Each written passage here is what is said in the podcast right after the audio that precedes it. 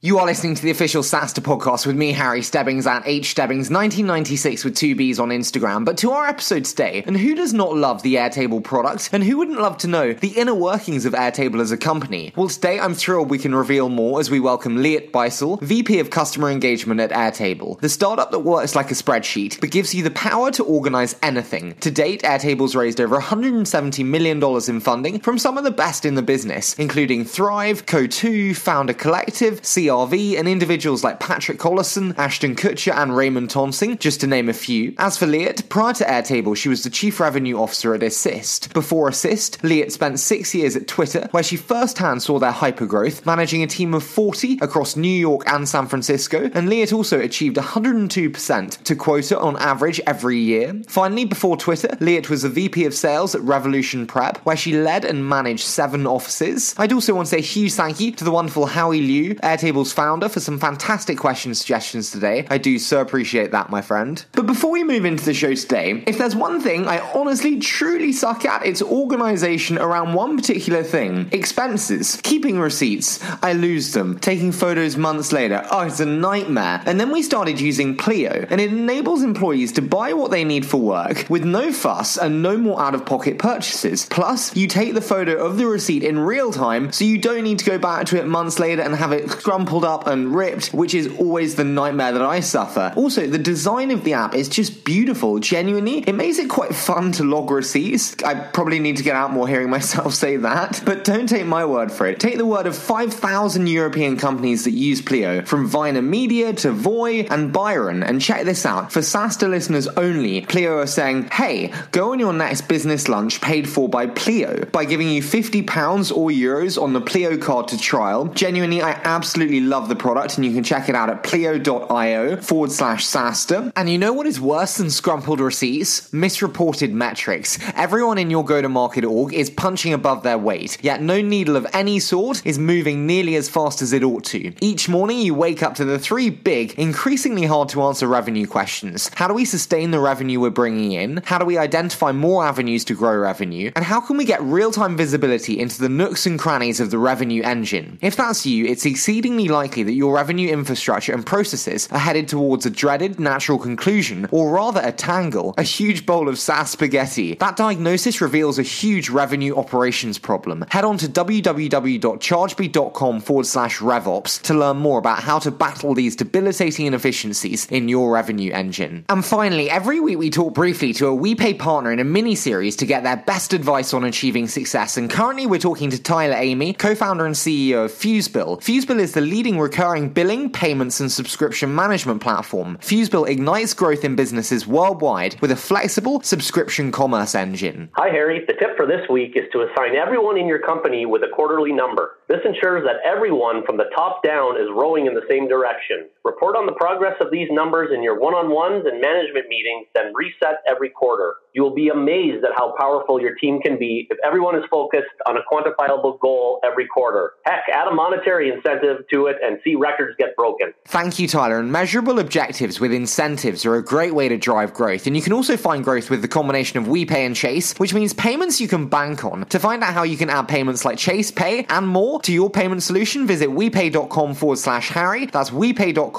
forward slash Harry. However, I'm now delighted to step aside and welcome the very wonderful Liat Bycel VP of Customer Engagement at Airtable. Good. That's perfect. Okay, I think we're warmed up. Well, Liat, it's absolutely fantastic to have you on the show. I've heard so many great things, especially from Howie, but thank you so much for joining me today. Oh, thank you so much for having me, Harry. Not at all. I've been excited for this one, but I do want to start on you. So tell me, how did you make your way into the wonderful world of startups? And bluntly, how did you make your way really to the rocket ship that is today, Airtable? Yeah, so I've been at startups for most of my career. I was the 12th employee of a test prep company that grew to close to 200 employees by the time I left. Joined Twitter when they were really really starting to build out the sales organization in early 2011 as the first sales manager hired. And after being there for over six years, I really missed the building stage of the company. I joined when there were 350 employees, and by the time I left, there were over 4,500. So left Twitter to join a super early stage startup in the AI and messaging space. And once I knew my time up was there, I started thinking about what was next. I thought I was going to join a later stage company after the intense 18 months I had at an early stage startup because I felt like I needed something a little little bit different. But Dick Costolo, the previous CEO at Twitter, who's a good friend and mentor of mine, called me and said, Hey, don't join those other companies you're talking to before meeting with Howie from Airtable. And I knew Airtable, of course, he's a product a bit, loved what they were building, just thought I wanted something a little bit later stage. And then I met Howie and everything changed. I learned about his incredible vision, not only for the product, but his vision for the type of company he's building. And a few hours into our coffee chat, I knew I was going to work here. So it was a pretty powerful experience for me. Well, well done, Dick. I think that's one hell of a recommendation. So uh, that's awesome to hear. I do want to dig in there because you were at such a transformational moment in Twitter's trajectory. And so, kind of diving in there and really starting on the people side, I'd love to hear what were your biggest lessons on how to hire successfully at such scale? Yeah, I would say the biggest lesson that I took from my time at Twitter, especially in the early days, was never to shortcut on hiring. It's so important to have a rigorous recruiting process, including checking references and back channels. You know, this was definitely a challenge for us at Twitter when we were hiring 10, 15, sometimes 20 people at a time. I And it was so important for us to stick to the process. It was also really interesting to realize that it was really about hiring people that are flexible, resilient, and folks that really embrace change. Uh, when joining any high growth company, you need people who are amazing problem solvers, who are smart, scrappy, and can really thrive in a fast changing environment. I think you can coach business acumen and how to sell unique elements of your product. And it is so much harder to coach or change attitude or inflexibility. I totally agree with you in terms of that kind of mental plasticity. Can I ask though, in terms of kind of keeping pipe full in the candidate pool, how do you think about that? And how do you think about working with recruiters? Often early stage startups post raise need to scale and hire quickly. How do you think about keeping that pipe full and working with recruiters? Yeah, I think working with recruiters is absolutely necessary. I think that the earlier that you can start working with re- recruiters, the better. I think that keeping the pipeline full has a lot to do with what you're doing externally and working with recruiters, what you're doing internally and building out your recruiting team and your and that function, as well as building a really strong referral culture. I think that some of the best hires definitely come from your employee pool, and, and that has definitely helped us keep our pipeline full, both at Twitter and at Airtable as well. Can I dig in on the referral element? Because I had Alex at Clearbit on the show, and he said that he literally used to sit candidates down or sit current employees down and say, hey, let's go through your LinkedIn together. We're going to get some referrals. How do you really kind of instigate and activate kind of a referral program? We obsess over it and talk about it all the time. So I totally agree with Alex there. I think it's really important to sit down with new hires, make sure that they understand who are the top priority hires that we're looking to fill, what are the highest priority positions, and dig into their networks. Think about the best people that they've ever worked with, that they would die to work with again, and really make it a part of your everyday. It shouldn't just be like a referral blitz that you do once a quarter, but something that's talked about at company all hands, at team meetings, in one on ones to really continue to make sure that that pipeline is full. Totally. No, I couldn't agree more in terms of that continuing effort. In terms of kind of the hiring at Cadence, so often the quality will sometimes vary and only be revealed post hire. What were some of the takeaways from that experience on kind of how, why, and when to, to maybe let someone go? Yeah, I wish there was an easy and consistent answer to this. I think it really depends on the person and the situation. A few takeaways for me from my Twitter days was that someone wasn't the right fit and we knew it in the first couple of weeks. We always pushed to move as quickly as possible. There were some situations where a few individuals demonstrated enough ability and got through the training, but were not meeting expectations. And after a few quarters, when it became clear, we would move forward with a performance plan, which typically, but not always, would lead to termination. I think in general, it's only fair to the team, especially to those top performers, for the leadership of that organization to address performance issues as soon as possible. Can I ask, how do you think a lot of people often talk about internal migration from different role when something's not working? So maybe Jack's not being a great SDR, but maybe we could get him working actually in the AE division and that might work better. How do you think about internal transition between roles and when to try that versus actually when to cut your losses? Yeah, I think that if it's very clear that the role isn't the right fit for the individual, but they do have a raw skill set that could absolutely be beneficial to the organization, I think that's very, very important to think through and address. I think that when thinking through uh, career paths, it's super important that there's alignment between individuals' career ambitions and also what is best for the company. So as long as there's alignment there, I've been open to that in the past. And I think that those opportunities will continue to exist when sometimes people just don't don't start within the right role that's truly focused on their skill set. So if you can make that change and you can see that person be successful in another type of function or role, that's fantastic as long as it's aligned with what the company needs. I love that alignment of personal ambitions and the objectives of the company. In terms of uncovering those personal ambitions, often uh, you might hear one thing from the candidate and it may not be actually their true personal ambitions. Is there a way to really uncover that and ensure that it does then align to the company's core objectives? Yeah, I mean, I think that career development conversation should be an ongoing conversation. So starting in the interview process to understand, you know, what are their true ambitions and then as they start on the job, really having that understanding and alignment between the manager and the individual in terms of how they want to grow, what they want to develop, what are some weaker areas that they really want to focus on. It's really important to dig in there so it's not just, you know, well, I want to be the CEO of a company one day just because that's something that I've always said and it's gotten a good response. I also think that career paths and developing those are really, really important to help people stay motivated and really feel they're growing in their own careers. Again, as long as there's that alignment between their own ambitions and what's best for the company. If I were to only do what was best for me or what was best for my team when it wasn't really what's best for the company, we would run into a lot of issues. So it's definitely important to align the two and make sure that the managers are empowered to help set those expectations and to help people really discover what their ambitions are and, and how to align their skill sets to match. You mentioned the managers there, and you've said to me before that when it comes to management, that you maybe reject the notion of hands-off leadership. What did you mean by that kind of rejecting the notion of hands-off leadership? And then how do you think about leadership with that in mind?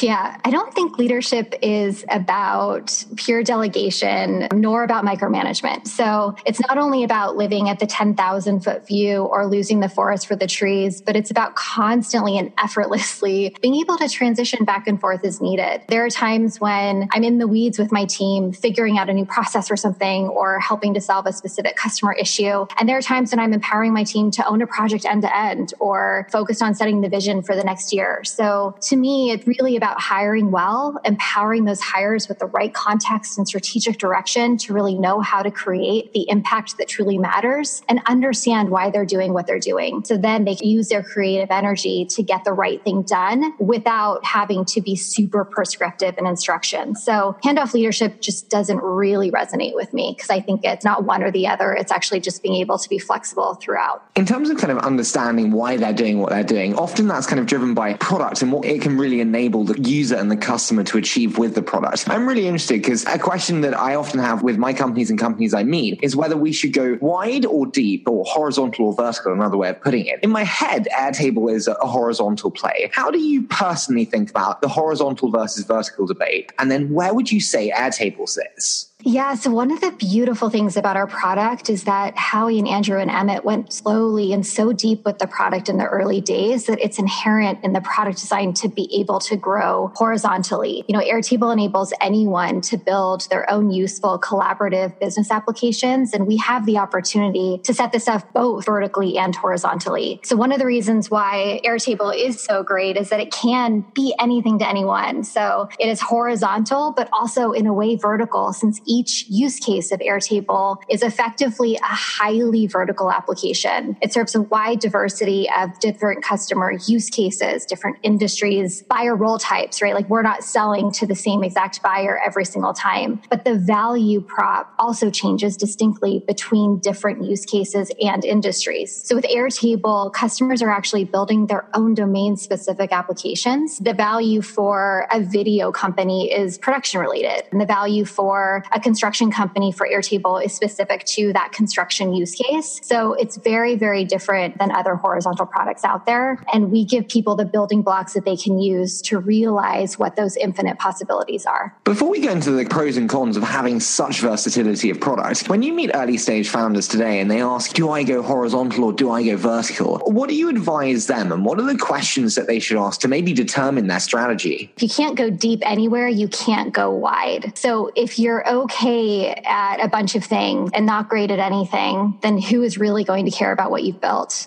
I think it's really important to be great at one thing and then worry about doing more. You know, some of the questions I would ask are who is your market? What is your focus? It's about being thoughtful around the sequencing. It's very unusual that Airtable is uniquely positioned to do both, which is why, you know, as a sales and customer facing leader, I'm so excited about the opportunity in front of us. It is such a big opportunity in front of you, given the versatility. On the flip side, I'm, I'm sure there are challenges. What are the biggest challenges of having such a truly versatile and horizontal product like Airtable? Yeah, so since Airtable can truly be anything to anyone, it can also bring a lot of different challenges. So, what we think a lot about internally is how do we create the necessary scaffolding to onboard different kinds of users when their use cases are all completely different? So many times it's the person creating the workflow that deeply understands and knows how they need the tool to work versus being forced to change the way you work because of the tool and having the ability to have a horizontal kit, kind of like a toolkit that you can go and build what you need to be collaborative and impactful in what you do is exactly what we're building. So it shouldn't be the software company in Silicon Valley dictating how you do your work. And our product team has built such an amazing product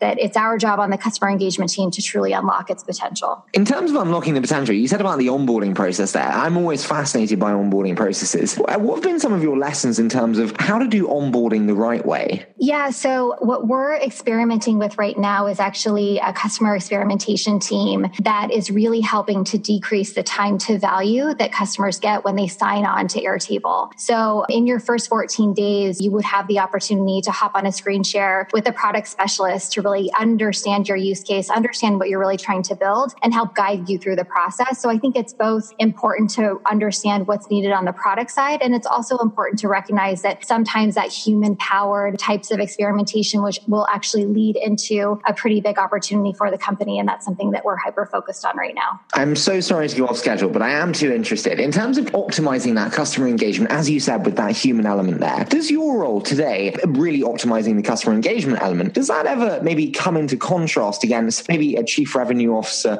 or a CFO who's thinking about the bottom line and margins when one has to bring in costly human intervention for maybe smaller contracts? Yeah, I think the way that we're thinking about it is it's very, very unique to have all customer facing teams under the same roof. And that's how we've really organized this team so that there's true alignment in both goals and incentives and making sure that we are doing everything possible to speak the same language, to make sure that our priorities are aligned and that our customers are getting the best possible experience. I think that too often in other organizations, whether it's, you know, sales and customer success being completely siloed or sales not really understanding what goes into handling thousands of support tickets, having all of those teams aligned has really, really helped us to make sure that every decision that we make is through what is best for the customer. And we have that customer lens in every move that we make it as an organization. So for me, that's what I'm focused on in building out this team. And, you know, we're just getting started. So there is definitely still a lot to learn. Totally. In, in terms of going back to the challenges of kind of the versatility of product, when it comes to messaging and brand, you mentioned, you know, some very interesting cases there, including construction and then also, you know, your traditional tech startups. You could name any industry given versatility of the product. How does that fundamental versatility affect how you think about messaging and brand? Yeah, it's a really good question. I think because it's so horizontal, the messaging really needs to be emotionally resident.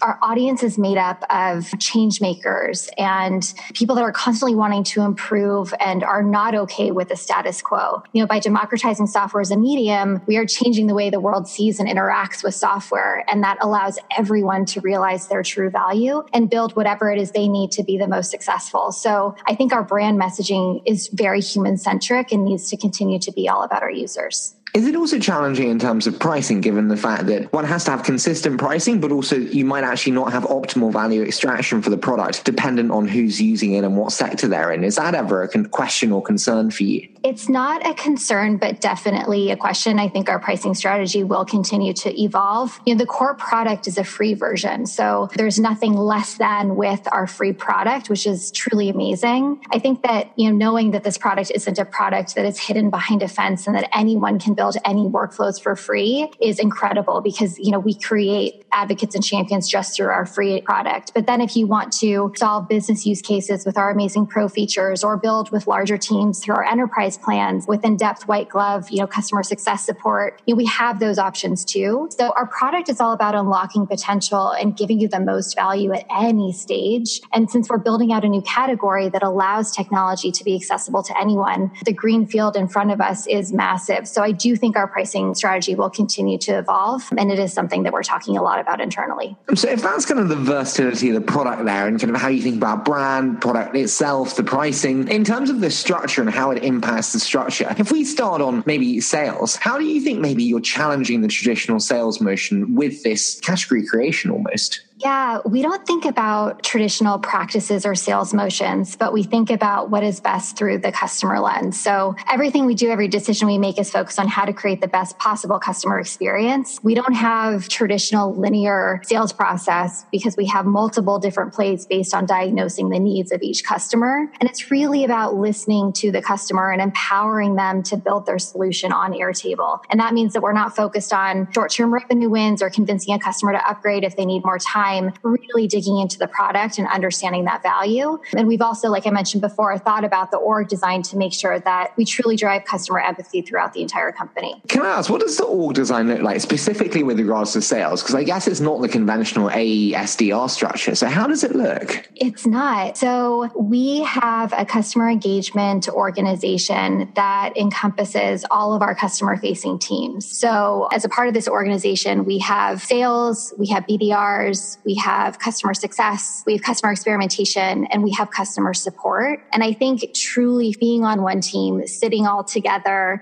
understanding the challenges of each different type of role and of each different type of function has really helped us to uncover potential inefficiencies before they happen um, and make sure that we are providing the absolute best customer experience. Totally. No, I, I do get you. In, can I ask, in terms of your role moving kind of one step along the funnel from sales within engagement, I always think we're seeing this kind of role of marketers where they create incredible content, but that content's being further pushed into the realm of customer success, with much of it being used for kind of post sale product engagement. Would you say that transition from marketers being lead gen activists to actual customer success officers in many ways, do you think that transition is fair? And do you see that? Yeah, I think that's fair. And I do see that. You know, we don't have a cookie cutter mold that we're selling that will solve all your problems. You know, you tell us what you're trying to solve, and then we help you build the thing that you need. If we are partners to our customers, customers, they become our champions and pass it on. So, you know, we are working very closely with our marketing teams on enablement and engagement post sale as it's critically important to our company as we scale. Now, we spoke about the busyness of life before the show. And so I, I do want to touch on this because I think it's a super important one that needs more light shone on it. So, speaking of kind of changing and challenging roles, can I ask, how do you balance parenthood with an intense leadership role? And how do you think this has maybe impacted how you think about environment building itself?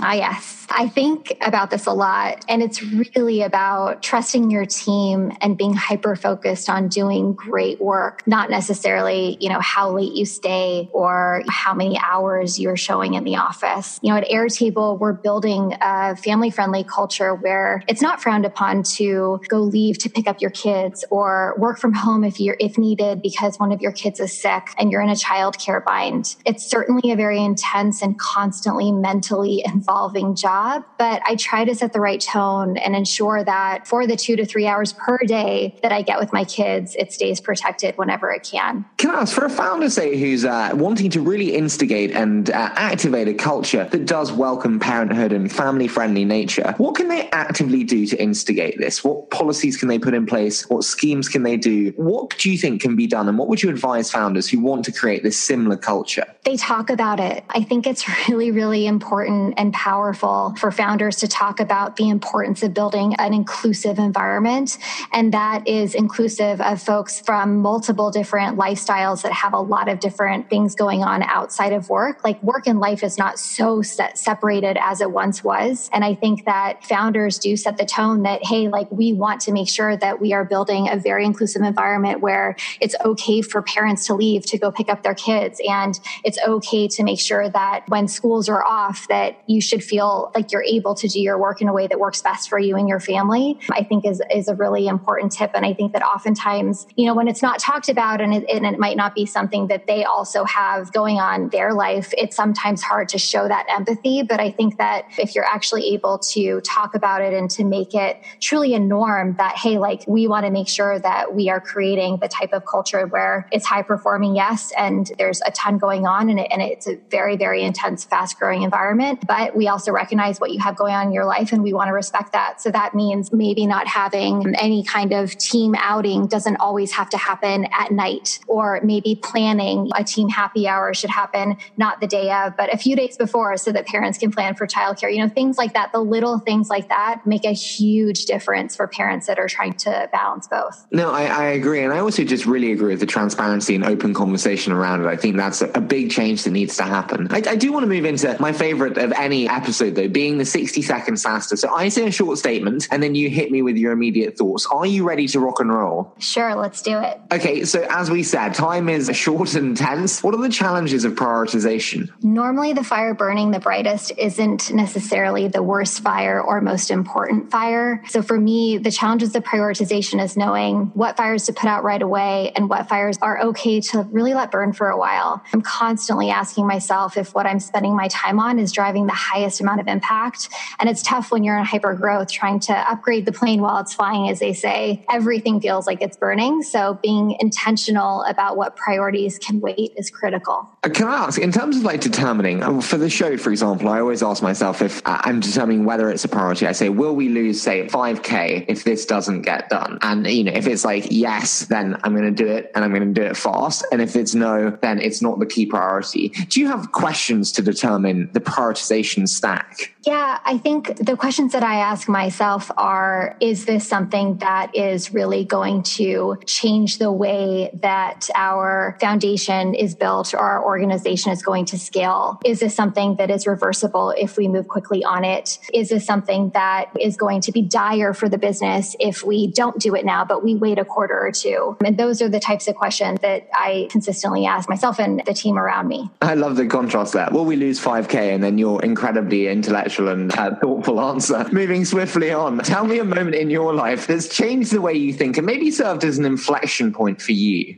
Yeah, I'd have to say it was when my first baby was born. My entire mindset shifted about what matters most in life, what I'm capable of, and what's really possible. I think having kids puts everything in a new perspective. They teach me something new about myself and push me in ways I didn't think possible. So I would have to say that. Tell me, what are your strengths and weaknesses? 30 seconds on each. Strengths, I think I listen well. I have positive energy. I bring a lot of passion to what I do. I build trust and, and strong culture with people I work with. Weaknesses, definitely too stubborn at times. I need to know when to let go. And something else I'm really working on is that I need to delegate more. I absolutely love that. I'm glad that we're not alone in the stubbornness element. I do want to finish though. What do you know now that you wish you'd known at the beginning? And it can be at the beginning of your time with Twitter, it can be at the beginning of your time with Airtable, but at the beginning of dot, dot, dot. Yeah, so it's hard to answer at the beginning of Airtable because I really do feel like I'm just getting started on my journey here. And and there's still so much I don't know, which is what I expected in joining a hyper growth company. You know, I'm showing up every day trying to uncover every new rock I can find. So my mind is really focused on figuring out what I don't know now, not what I wish I had known. However, I would say early in my career, you know, I wish I knew it was okay to make mistakes. I put so much pressure on myself and became a perfectionist at work that I didn't give myself time and space to breathe into those mistakes that I could truly learn from them. And now, you know, what I do differently is putting a spotlight on those mistakes to learn everything I possibly can from them and share widely and loudly with those around me so that hopefully we can all learn together as a team. Listen, as we said before the show, I'm probably one of the biggest users. I absolutely love the product. So uh, thank you first for that. And I've absolutely loved the conversation. And so thank you so much for joining me today. Thank you for having me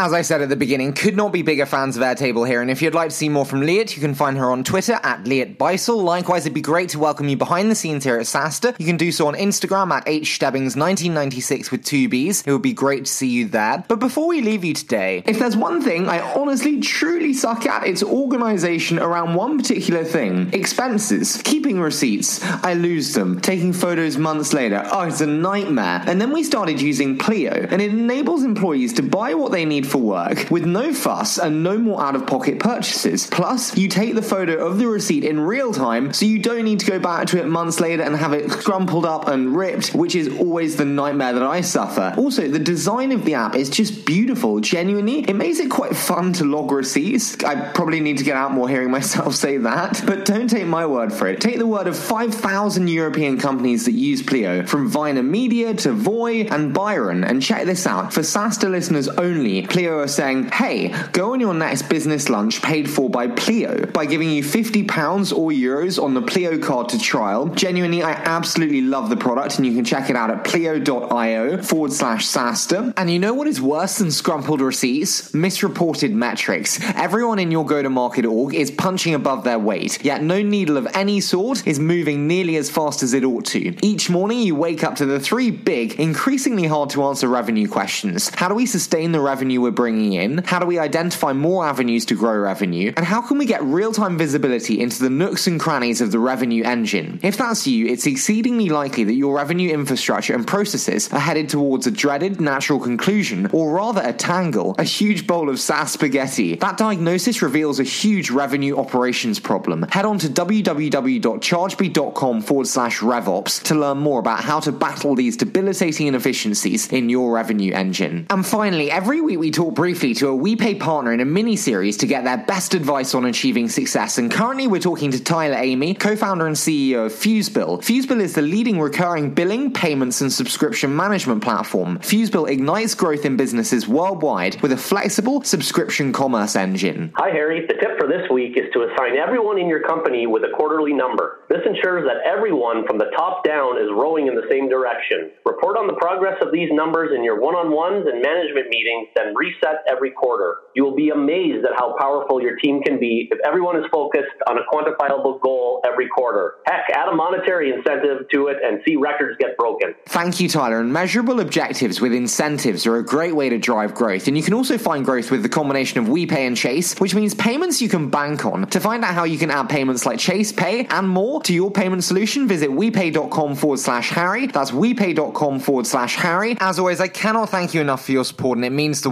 world to me.